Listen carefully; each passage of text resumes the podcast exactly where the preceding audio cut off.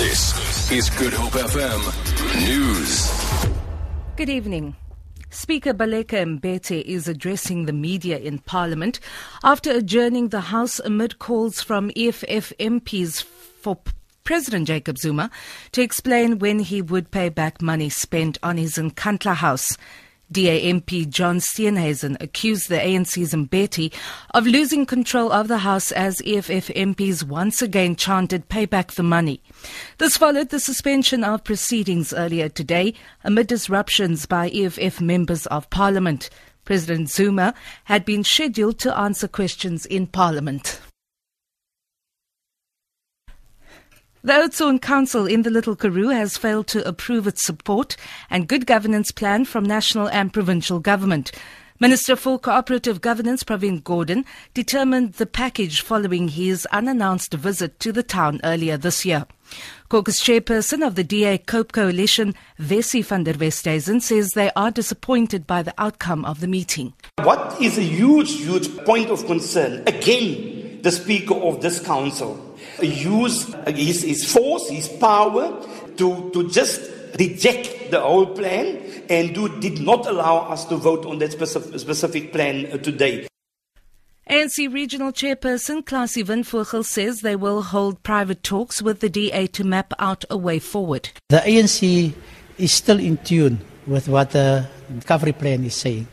It's a support plan uh, as proposed by national government. The DA does not reject the plan and they need to workshop it on Tuesday. A group of concerned Christians has marched to the Law Reform Commission in Pretoria to protest against the possible removal of Christmas and Good Friday on the national calendar. They are demanding that the two holidays be respected as the majority of South Africans are Christians.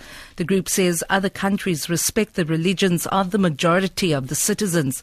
They say both Christmas and Good Friday may be scrapped following the removal of Ascension Day and the conversion of Easter Monday to Family Day.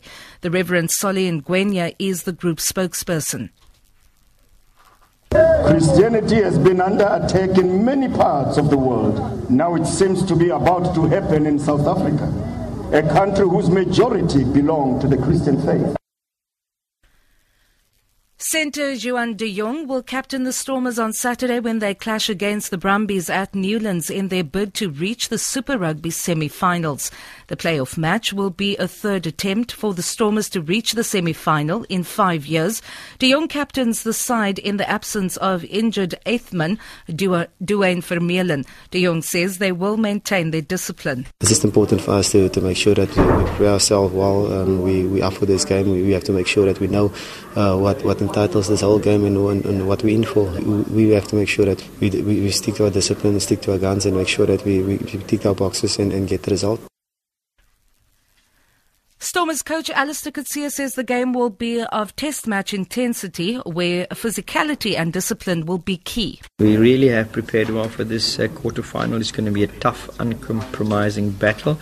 I think the biggest thing is the physicality for Saturday, which we should pitch up with.